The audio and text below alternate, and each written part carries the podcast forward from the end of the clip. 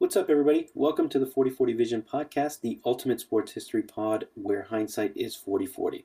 We're excited to jump into today's topic, but first, a quick word from our sponsors.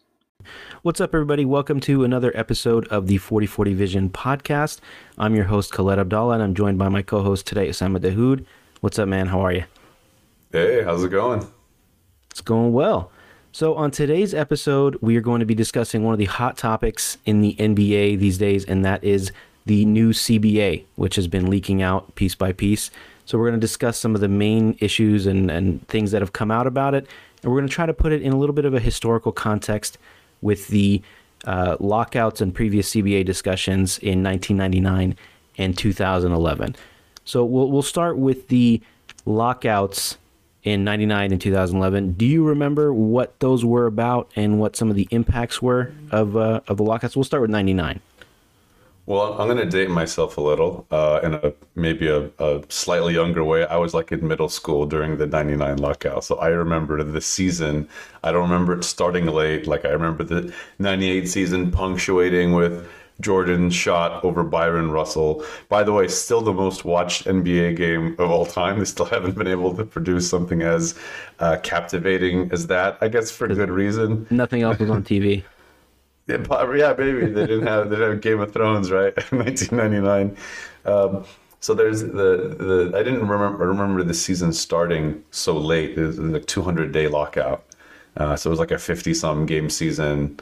So I only remember the season itself with San Antonio winning, but I don't remember the actual. But the details are essentially like a dispute over the salary cap. They couldn't agree with the Players Association and the owners on a salary cap structure. They wanted a hard cap. The Players Union wanted more of a soft cap. So the revenue share was a big issue. The league wanted more revenue share.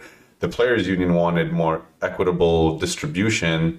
And some of that, too, was like guaranteed contracts for the minimum.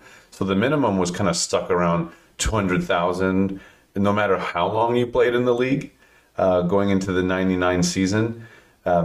I think after that, what they did was, with the new CBA, they did include the soft cap. They did increase revenue sharing, and they maintained guaranteed contracts, and they increased the minimum salary as well. It started to go up after 5 or 6 years in the league. So people that were rewarded for staying in the league, even if they were on minimums, they started making $500,000 up. And that continued to go up throughout the 2000s. So it was a positive result for the Players Association because the 88 and 95 lockouts were so bad. The owners got such a lopsided agreement over the players, and it was the contracts were too long and minimums were really bad. So this one was kind of the first of win for the league going into the post-Jordan era for the players. Yeah, and I think you mentioned it, but this is one of the longer lockouts. There was a couple other ones that lasted like a couple months before the season. I think that was 95, right? And one that lasted a couple hours, which is funny that it's even mentioned. But this one shortened the season by 32 games, canceled the All-Star game, all that stuff. So it had a significant impact on the NBA and the schedule and that stuff. So for the 2011 lockout, you mentioned that the 99 one was a victory for, I guess it was kind of a victory for the owners, but it was a kind of a rising tide lifts all boats moment because the guaranteed contracts were a little adjusted, but there was more money in for the league minimum and things like that. So the 2011 one, it was similar in that it shortened the season. Instead of 50 games, it shortened it to 66 games. So obviously it was quite heated. But what about the 2011 lockout was a little bit different than 99? It was more about capital losses. Like the NBA lost a lot of money before that lockout. The salary cap dropped. Team had less money for players and coaches and other stuff. And that's because 22 out of the 30 teams were losing money. The NBA isn't like baseball where you can keep the money you make. It's put into that league fund, that revenue share. And the league needed to continue to operate more like a business, reevaluate their model, try to appeal to more people. Because other markets like soccer had figured out how to do that with merchandise, ticket sales, promotion. So it was It was a fundamental business issue. So, you know, capital gains, rev share, salary cap, you know, small market versus big market. You had like your Lakers and Bulls and Heat dominated. They had these huge fan bases. They were able to go over the luxury tax. It was just there was no parity between small market and big market. There wasn't a level playing field. Trades and salary dumps were an issue. Contracts, a huge issue when they signed contracts. That some of those used to kill teams for years.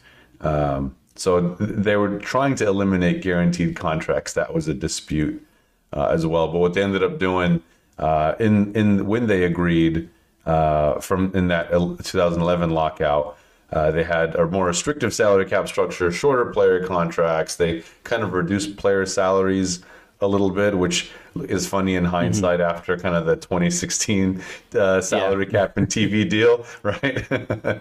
So even though they were reduced, it did end up paving the way for what the league is now.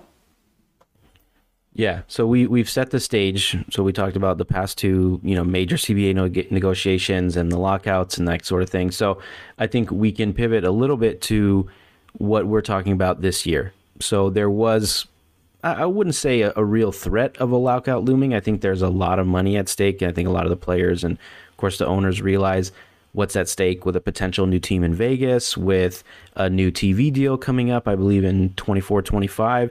So I think it was in the best interest of all the parties to come to the table and agree to some things. So what we'll do in this segment is we'll talk about some of the major topics that have come out or major changes that have come out in this CBA, which from the initial view of it, from the initial reaction, if you listen to guys like Draymond on his podcast and some of the, I would say, overwhelming sentiment on Twitter is that the players lost.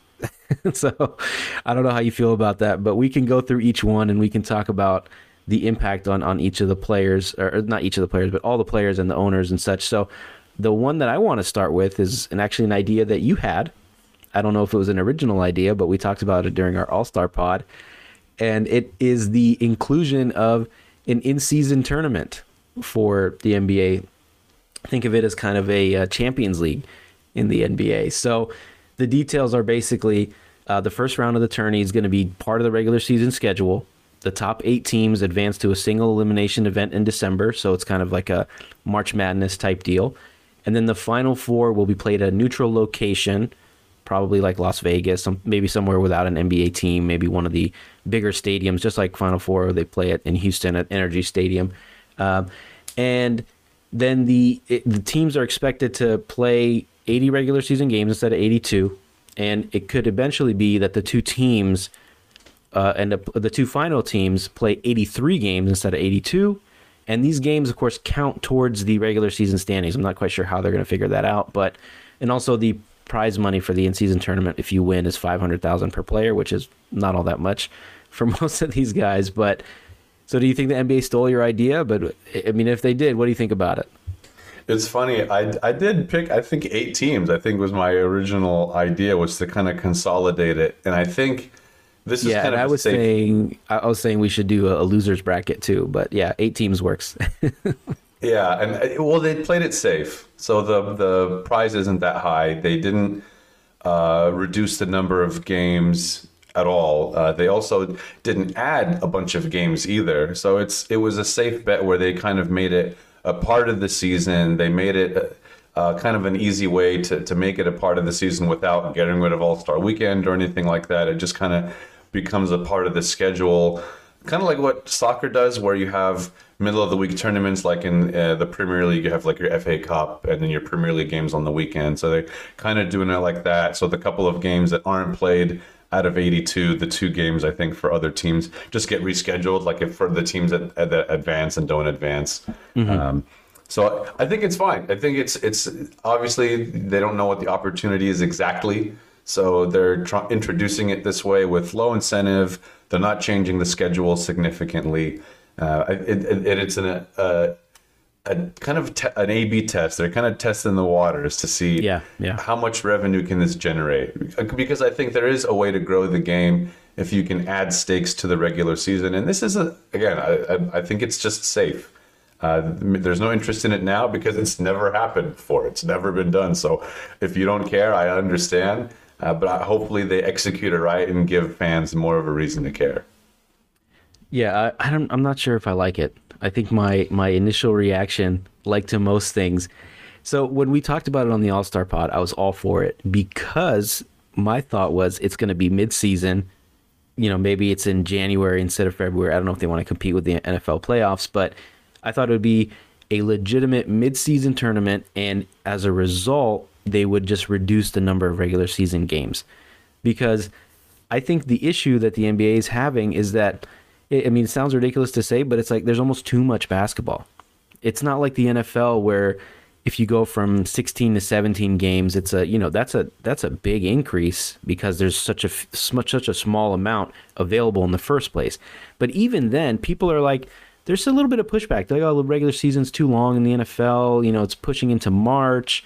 We're getting like, you know, teams that don't deserve it making into the playoffs, getting a lot of like 9 and 8 below 500 teams making it. So I think the NBA, the way to make the regular season more valuable and more attractive and reduce all this crap with load management and fans getting mad at, you know, Steph Curry not suiting up on a road trip or whatever, is to reduce the number of games. So do you think that eventually they reduce the number of regular season games based on how much interest is in this tournament, or is this just going to be the baseline? Yeah, that's what I was going to say. I think that this is the first incarnation of this. You want to see if it works, if it's exciting first. And then if it is, you can expand it like they have with the World Cup, right? I'm using that as an example because it's an exciting tournament where they expanded it. And, you know, the next World Cup is going to be like over 50 teams or something like that. So I think it's 48. So from 32 to 48. Yeah, it's a lot. So, but because for the World Cup, they're going to try and bring China and India into it, right? You just have these massive markets that don't, never play in the World Cup. So I think that this is the first incarnation of it. Ideally, I would have liked to see less games as well. But it's, again, low risk. The reward, there's a huge ceiling for this if they pull it off. So you think that the final of this tournament, whatever you want to call it, I think you called it the, what did you call it on the All-Star pod? The Gauntlet. The Gauntlet, yeah, okay. So maybe it's called the David Stern Invitational, which I don't know if he would be a fan of this the David idea. Stern, it should be called the David Stern Invitational. Yeah, it's got to be something catchy. I don't know, Adam Silver. Yeah, the Adam Silver Invitational, but I mean, he's still the commissioner, so I don't know if he wants to take all the credit. But yeah, maybe it's like a posthumous award for David Stern or the trophies. Maybe the trophy's going to be named after David Stern because, you know, anyway. So you think this is going to be, it's going to get ratings similar to, you know, the Final Four or the Super Bowl, something like that? That's hard. I mean, the Super Bowl, if you think about the most watched sporting events throughout the calendar year, the most watched in the U.S. is the Super Bowl. The next most watched is like the AFC, NFC Championship. The next most watched is the NFL divisional round. So that's really hard to get to. I mean, the NBA hasn't had, again, they haven't been able to top Jordan's last game in a Bulls jersey. The next closest game, I think, was like Warriors-Cavs 2017 or something, the Kevin Durant first year. So they've had a hard time replicating eyeballs. I'm blaming a little bit of it on that 99 lockout post-Jordan era where the CBA, you had no basketball for many months at a time. And it's kind of like doing a podcast or other things, right? Like if you go away for so long, there'll be a drop-off of some kind. So that's where I think the league is still trying to find that. And look, this is just one way to add excitement. When you add stakes, like a single elimination tournament, there's opportunity. So, I mean, the sky's the limit for this thing. Yeah, and I think the concern is because it's a one-off tournament, single elimination, I think you could end up with some real duds in the finals. I mean, if you tell me it's going to be Bucks Lakers, you can slap LeBron's face on a billboard in Times Square and just be LeBron versus Giannis for all the marbles in the David Stern Invitational. But there is also a situation where, similar to like the NCAA, where it could have been, you know, Miami against San Diego State. Like nobody really cares about that. It could be, you know, the Brooklyn Nets against the Utah Jazz in the final for the David Stern Invitational, and nobody really cares because there's no narratives. So I appreciate the creativity. I like that they're taking risks, but I'll definitely watch it. I'm not going to sit here and lie and say I'm not going to watch it, because just like the play-in tournament, I will 100% watch it. I just, my initial thought is like, I don't think it's a big deal. It's nice to take risks and try new ideas. You know, the NBA, when did they get rid of hand checking and illegal defense? Maybe like in the 2000s, early 2000s, they got rid of that, and it really changed the league, right? When just defenses were different, you didn't see all that zone crap.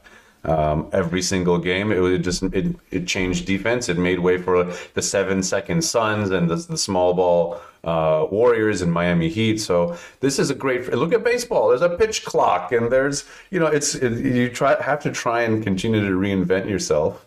The NFL added in overtime, you get another shot, right? If the other team scores first, you're not out of it yet. So I think it's good to keep trying things. If it doesn't work, figure it out later. But I think it's great. I think it's great that the league is self-aware that, like, look, we have more room for growth.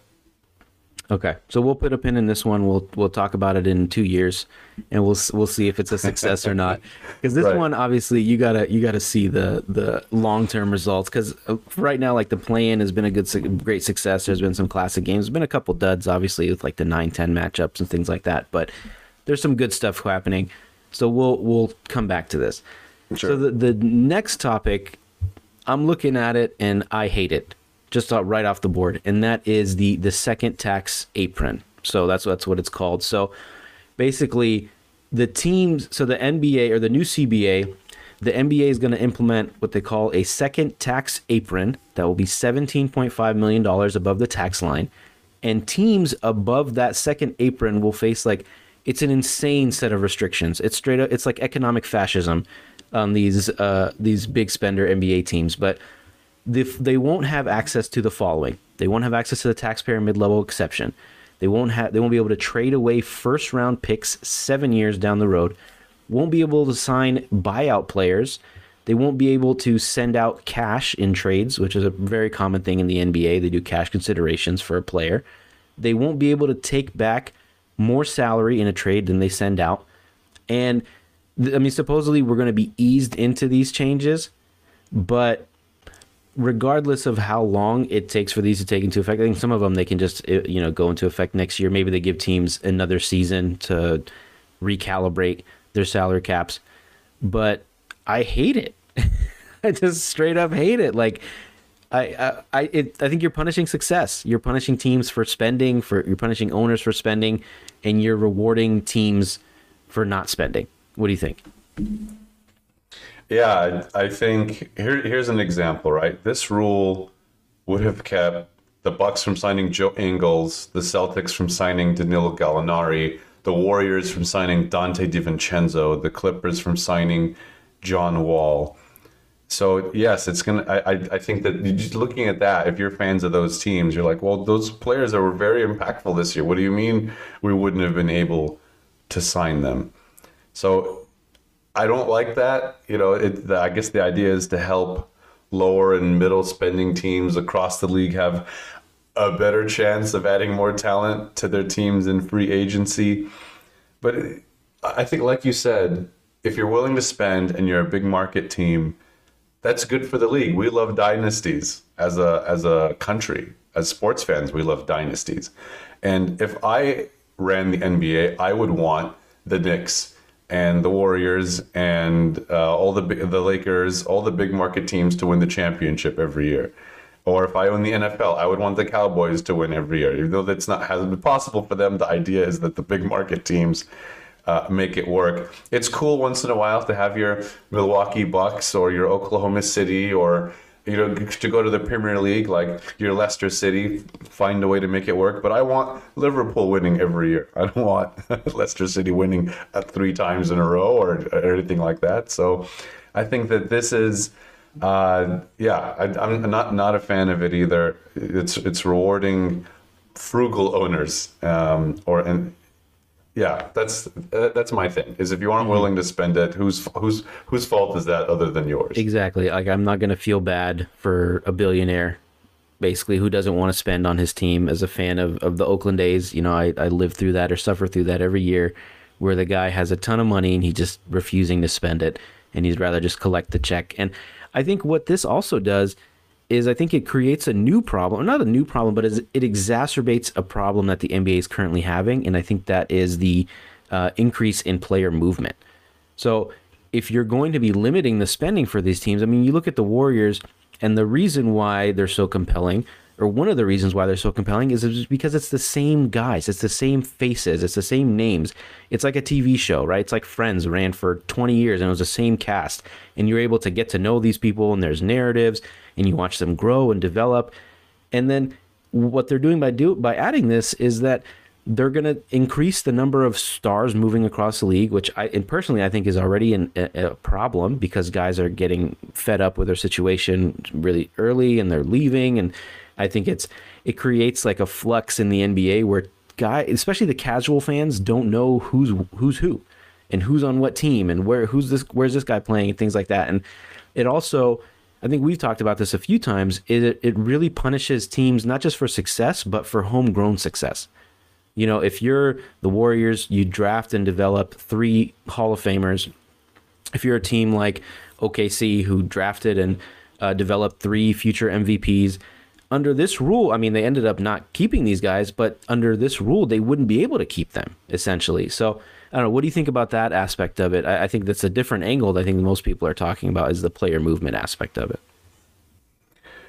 Yeah, I think it's interesting. It sounds like the only players that teams will be able to keep are stars, because there's another element of the CBA with contract extensions that are changing. The limit now is 120%. It's going to go up to 140% with the new CBA. So Jaylen Brown, for example, if he signed a 4-year extension now, he'd get $165 million. With the new 140% rule, he could make a 4-year max of $189 million. So that's kind of like what soccer does. Like every other year, you would see Barcelona extend Lionel Messi to have the highest contract in the world, and then Real Madrid would, you know, in a petty way, give Ronaldo an extension to make him the highest paid. So you can continue to leverage contract extensions to keep your best players, as long as you can make them happy. But these like middling players, like a DiVincenzo, a Gallinari, these kind of glue guys that you need, this is the problematic portion of it. I think it'll continue to be an issue with this complication. Yeah, and it doesn't reward success. It doesn't allow us to build narratives. And it's going to cause a lot more movement. And I mean, you say middling guys, but these are guys that can swing titles. You know, I think these role players, they play a role for a reason. They show out and they do their thing. And obviously the stars are the ones that ultimately win the titles. But these glue guys and middle of the road type guys can help decide titles for sure. So I think we both agree, not a big fan, not fans of this, especially as fans of probably the biggest spenders in the NBA and the Warriors, and they weren't for a long time. So we've been on both sides of this. We know both sides of the coin, and we understand that, you know, it can be tough being a quote-unquote small market team, though I won't shed any tears for a billionaire owner, regardless of if they're in Oklahoma City or Portland or whatever they are. So I think we're both not fans of this. The next one, I've seen some split opinions on this, but I'll let you have a crack at it, but it's the awards. So there's two aspects of this. The first thing is that players will need to appear in a minimum of 65 games to be eligible to earn postseason awards such as the MVP, Rookie of the Year, All-NBA, etc. Before I go into my spiel, what do you think of this? Yeah, this is interesting because, you know, you've seen guys in the past win awards. The one that comes to mind for me right away, homerism, is Kawhi Leonard winning in, I think, 2016, where Draymond Green had played every game or almost every game, and Kawhi Leonard played, he missed like 25 games that season, and won Defensive Player of the Year. And it's like, well, he missed, you know, like 20% of the season. Like, should he still win Defensive Player of the Year? So for MVP and things like that, I think it's good. I think if guys want to win these awards, they feel incentivized to. I do like the idea of adding a minimum. Imagine if, like, you know, Jokic or Giannis missed, you know, 35 games, but they were still in the MVP race because they had a great first 4 months of the season. I think it addresses a problem that wasn't really a problem. You know what I mean? I get what you're saying if they miss, 30 games or whatever, but I think just even logically, I think a lot of voters are, not all of them, but I think most of them would kind of logically eliminate guys from most awards if they are under, 60, 55 games, something like that. I think my issue is that it's too arbitrary. Basically, so if you play 63 games, it's not okay. You play 64 games, it's not okay, but you play 65 and it's okay. Like all of a sudden, I think another thing is we're going to see some shenanigans with, you remember last year with Drew Holiday, the last game of the season, he just took the tip off or took the, he did the tip and then checked out of the game, like did an intentional foul and checked out just so he could hit some kind of contract incentive. And everybody's like, oh, it's so cute. The Bucks let it happen because that's a contract incentive that's between him and the team. But I think we might start seeing some of that. I know it's going to affect a guy's like per game stats. If you do that 3-4 times and you play technically, but you don't get any stats, then it's going to impact that. But I feel like it's resolving an issue that wasn't really an issue. I think maybe they put a range, but 65 games, sure. I mean, you're missing 17 games. That's what, like 5.5-6 weeks of the season. Like that's a couple sprained ankles. I don't know. What do you think? I understand that. I think that for voters need to be mindful of shenanigans, as you called it. Like remember AC Green, where they would sub him in so that he would keep that streak of most games played, and they'd sub him in and take him out, and that was bullshit. I think that people should be aware of those little things like that. I think, yes, if it's 60 instead of 65, there should be some sort of barometer for, like, look, so-and-so was easily like the third best player this season. They shouldn't be ineligible for MVP voting. And I think the bigger impact is on All-NBA, because I get it. If you don't think someone qualifies for first-team All-NBA because they only played 60 games, sure. But second-team, third-team, I think it was Bill Simmons today that brought up the example of Steph Curry. Like he wouldn't technically be eligible for any of the All-NBA teams, but can you really look at the NBA this season and think this guy is not one of the 6 best guards in the NBA? He's not one of the 3 to 5 most important players to his team in the NBA. And I think that's the issue. And the fact that that's tied into their contracts, because All-NBA has the impact on the max and the supermax and things like that. So I think MVP, sure, that's a one-off. Rookie of the year, nobody really cares. Most improved player, all that stuff doesn't really matter. But I think when it affects the money is where I have the issue. You know what I'm saying? Yeah, I think this is going to come up. Like this is definitely, there's going to be a big deal and everyone's going to hate it. There's going to be like a glaring omission of some kind. And this is going to get a lot of scrutiny, and it'll be revisited in the next CBA if it becomes loud enough. Yeah, so we can, again, put a pin in that one, see where that goes. But as of now, I'm going to cast my vote in the no box, the nay box for this one. It sounds like you're okay with it. It's fine. It's like you said, no one was asking for it. I'm sure that there was enough noise from someone, Daryl Morey probably or something, to bring this about. Yeah. If it becomes an issue, it'll be revisited. It's fine. It doesn't change the league significantly. So. No, it doesn't. Okay. And then the second aspect of the awards is the fact that the 3 All-NBA teams, so not only will they have to play a minimum 65 games, but the All-NBA teams will now be positionless. So as of now, it's 2 guards, 2 forwards, and a center, which has led to some really funny inclusions. Like DeAndre Jordan, I think, was first-team All-NBA at some point in his career.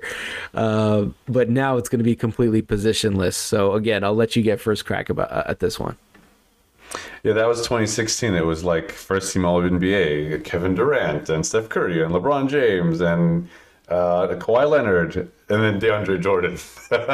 It was a very bleak time for centers. Like now there's more centers than you know what to do with, but back then it was a pretty dark time for the position. Yeah. So I think this depends on how much you care about the outlook of all NBA. Aside from like omissions, more so, if you think all NBA should look somewhat like an actual basketball team you'd put on the court, DeAndre Jordan's aside, like if you're going to have four guards because four guards were really good this year and that's who voters want, that's pretty problematic, right? Like it's like, hey, I liked Steph Curry and I liked Damian Lillard and I liked John Morant and De'Aaron Fox. Like, is that going to be first team All-NBA? That's the weird part. I can totally agree with that. And I think maybe a better solution is just do it like the All-Star game, just front court, back court.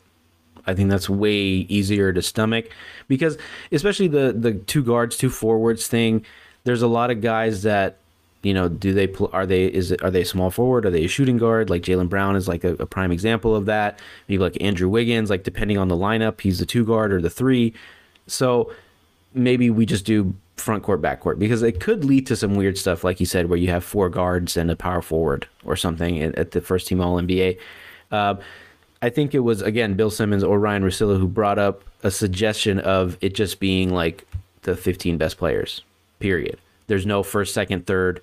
It's just here's the 15 best. Maybe they're even ranked 1 to 15, which would be really cool. I think it would lead to some fun arguments there. But I think, do you know if there's a difference in pay if you're third or second or first team All-NBA, or is it all the same? Basically, just All-NBA is one bucket.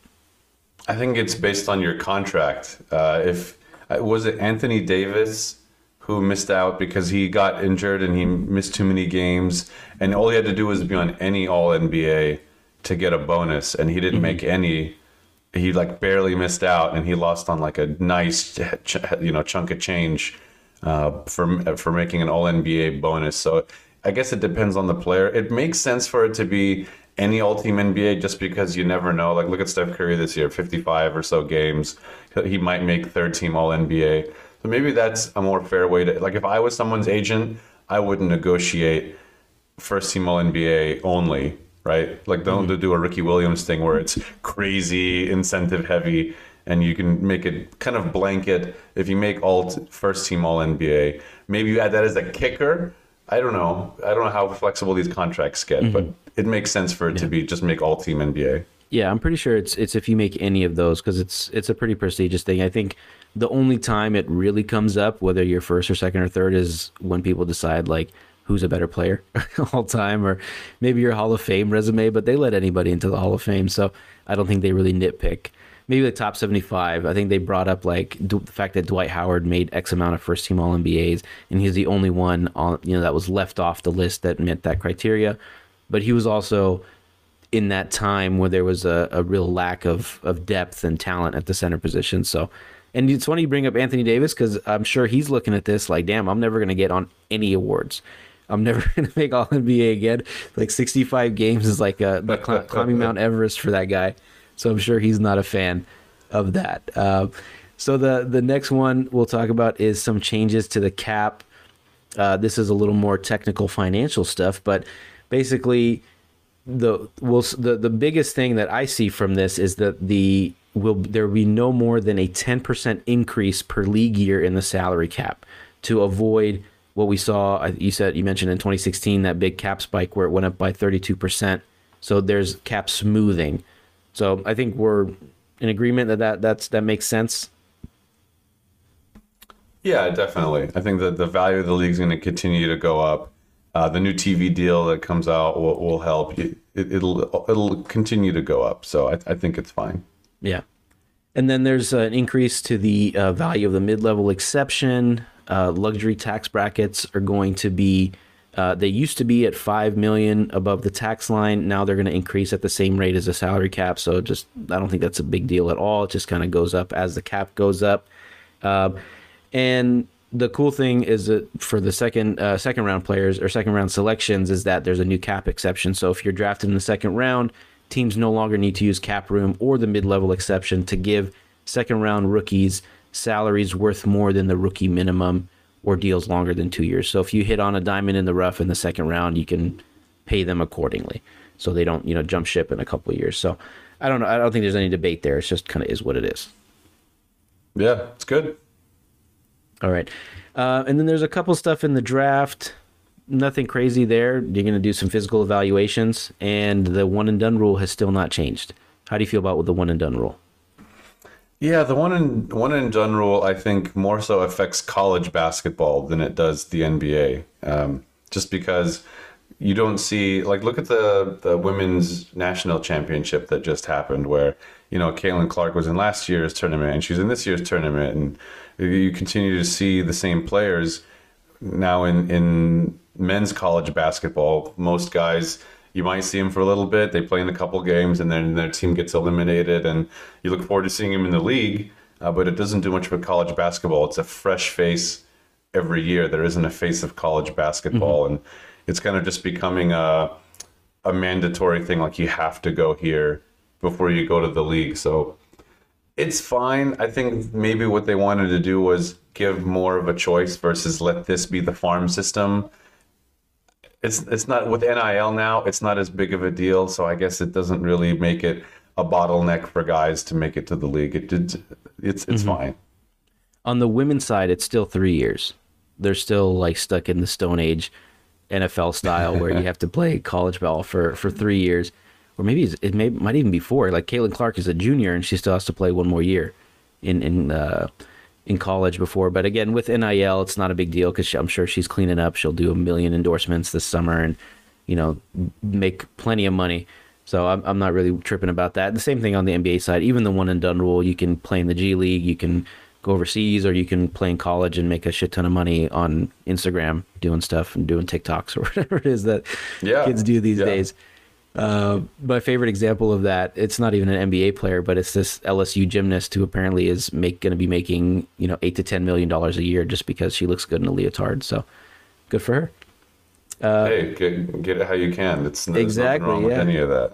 Yeah, I think we're 100% pro NIL on this podcast for sure. And then there's some miscellaneous stuff, which is kind of funny. Players will no longer be tested for marijuana use. I didn't even know that was still a thing. Yeah, I thought it was just the hard stuff. Yeah, I also assumed that. I think they were already pretty light on it anyway. I think they just made it a formal announcement that it's not a thing anymore. Yeah, I don't know if I've ever heard of anybody being suspended for that. So maybe was it OJ Mayo, or was he on some other stuff? Or maybe was it Tyreek Evans too? Yeah, I'm one of those guys. The only person that comes up for me is poor Josh Gordon, but in the NFL. But NBA, nothing comes to mind for me. Yeah, he got railroaded by the NFL. This one was kind of cool, is that the players will be allowed to invest in NBA and WNBA franchises via a private equity firm. I think that's pretty cool, especially on the WNBA side. I think that's a good way for the game to grow on the women's side. Yeah, I imagine they'll just have like an audit or something like that to make sure that there's no convolution or conflict of interest. So I think this is great. I think it's just another way to have equity sharing amongst players. It's cool. And sports betting is going to continue to be a big thing as more states acquire sports betting. So it's great. I think it's a very capitalistic addition to the CBA. Mm-hmm. Yeah, and that's in reference to players being allowed to promote or invest in companies involved with sports betting and cannabis. So any involvement with sports betting companies will require what the NBA calls complete separation from the gambling component, which is kind of funny. It's like, isn't sports betting gambling? But I don't know if I understand the distinction there.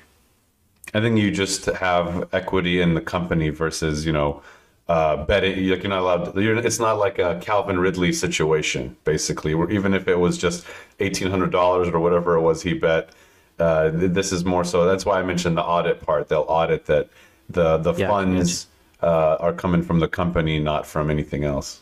Got it. So it won't be like LeBron throwing up an extra a shot just to get a rebound because he's got himself on his the FanDuel. He's got himself on his daily fantasy team or something. Yeah, or the over under was, you know, 17 attempted shots or whatever. Yeah. Yeah, I mean, I'm sure LeBron and guys like that, they can hit a single game parlay, just do their thing. Yeah, take the over on all my stats.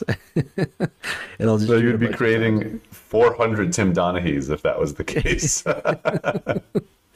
Can you imagine? I mean, that's like the nightmare scenario. If like LeBron's like, I'm going to take the under on my shots and my rebounds, and I'm going to pull up with a fake. I mean, maybe not LeBron because he's got plenty of money, but a lot of middling guys, maybe Dante DiVincenzo pulls up with a hamstring injury in the second quarter of a back-to-back, and he's like, well, I guess I hit my under on all my stats. And then the last one here is that the team and league licensing revenue will be added to the NBA's basketball-related income for the first time. I think this is a bigger deal than it's made out to be here. This seems like almost like a footnote to this, but what can you tell me about this, or do you know anything more about this? So this is basketball-related income, from what I understand, it has always been a little above 50%, 60%. So this is like merchandise, right? Value, rev share between the players and the owners. Yeah. So, I mean, it's good. It's good that it's always kind of been there. I think they're just continuing that relationship, right? The basketball-related income's kind of always been a thing, and they're just continuing that relationship. Yeah, and it's increasing some of the revenue streams by making it licensing and stuff. And, you know, this is where the lawyers come in and the auditors and all that, and they figure out what's what. But it seems like a rising tide lifts all boats. So of the ones that we listed, I think the clear winners for the in-season tournament are probably the owners, because players are playing more, right? Or would you say the players? Okay, yeah. So the owners won that one. I think the second tax apron, I would say a little over half of the owners won that one. I don't know, how many teams do you consider small market? Is it like 10, 15 of the 30? Maybe somewhere like around there? Yeah, I'd have to break it out, but there's definitely, it's a more parity, and there's more small market than big market teams. Yeah, and I think the way billionaires stay billionaires is by being cheap. So, what I'm curious about long term though is how loose that definition gets. I mean, Kevin Durant, if it's more going to be player centric than market centric, where Kevin Durant made Oklahoma City a thing, or Giannis has made Milwaukee popular. I wonder if that will continue to shift based on the quality of players that enter these markets. Yeah, and I think they can definitely raise the profile, but I think at the end of the day, the owners are still the owners. Like, we saw Milwaukee cheap out on PJ Tucker. We saw OKC cheap out on James Harden. It was a long time ago, but still the same idea. Like, Milwaukee's still Milwaukee, OKC's still OKC, Orlando's still Orlando, et cetera. Even if, you know, LeBron himself goes to Cleveland, like they're, or not Cleveland, but if he goes to Orlando or something, it's still a smaller market team, and they're hesitant to spend the money for whatever reason. But again, no tear shed for billionaires here. So the owners, half of the owners, or a little over half, won that, and the Warriors and Clippers and a couple other, the repeat offenders, definitely lost that one. The awards, no winners. Maybe the players lose because some of these guys will miss out on some of the awards because they played 62 games instead of 63. And maybe the owners are happy because less guys will qualify, or different guys will qualify for All-NBA, so maybe that impacts their bottom line. But it seems like really... I wonder, though, if you're the owner of a team with several good players that makes All-NBA, if it's crippling if three of them make All-NBA just because of the positionless portion of, you're like, damn, I got to give out like $45 million in All-NBA because they all qualified. Well, now I think you can only have two Supermax deals on your team now, I think, as a result of this tax apron, basically. But I keep bringing up his name, but Jaylen Brown is a prime example of somebody that his future is directly impacted by if he makes All-NBA this year or not, because the Celtics can offer him a ton more money than anybody else if he makes All-NBA, because of the bird rights, because of the way that his contract is structured. But if he doesn't make it, then he can go to, I don't know, wherever he's from, whatever team he wants to go to, and they can offer him pretty much the same as the Celtics. So there is some real financial impacts, but I think we talked about, let's put a pin in this one and see where we are in a couple years, but I definitely think there's some major financial impact that's going to come up here. So the other stuff, the draft stuff, miscellaneous stuff, I guess the miscellaneous stuff they won because they have more, the players won this one because they won't be tested for weed anymore, which is nice. And they'll be able to invest and make some money off the NBA and the growing WNBA. And yeah, they'll be able to shill for FanDuel or DraftKings or whatever you want to call it. So good for them. Yeah. Any final thoughts? I actually have one more that I think is a win for both sides. They actually also added more two-way contract slots to rosters. Oh, that's so, right. I had that written. I forgot to mention that. Yeah. So how many do they have now?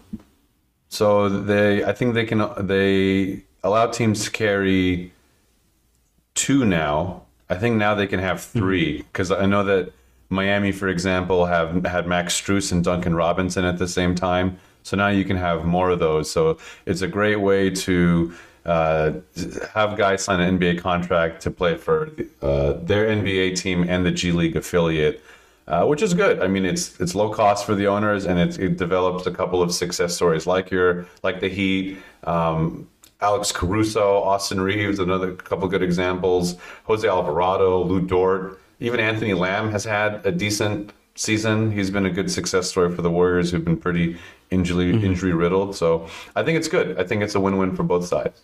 Yeah, it's like as close as you'll get to the soccer loan system in the NBA. And I think, and our friend of the podcast, Trevor Hudgens, on the Houston Rockets / Rio Grande Valley Vipers, is on a current two-way deal. Yeah, our guy Trev on a two-way deal with the Rockets and the Vipers.